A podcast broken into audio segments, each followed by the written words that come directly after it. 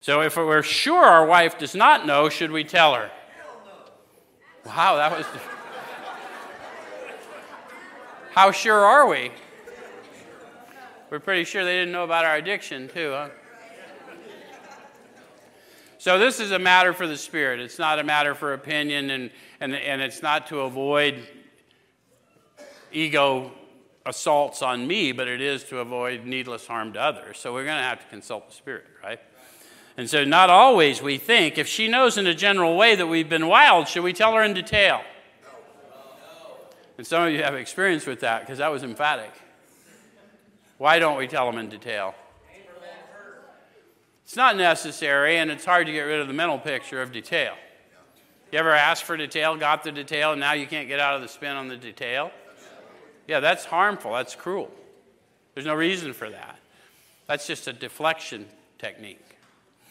Um, undoubtedly, we should admit our fault. She may insist on knowing all the particulars. She'll want to know who the woman is and where she is.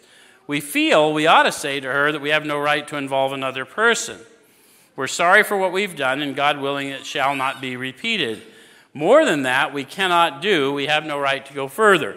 So they talked about all the arguments for why I'm not going to disclose this other person they're demanding to know. How many of you had a similar situation? And were you able to stay grounded and you don't need to know, you don't need to know, or did you spill it? I've, I've done it both ways too. So, though there may be justifiable exceptions, and a justifiable exception is any exception that I deem justifiable.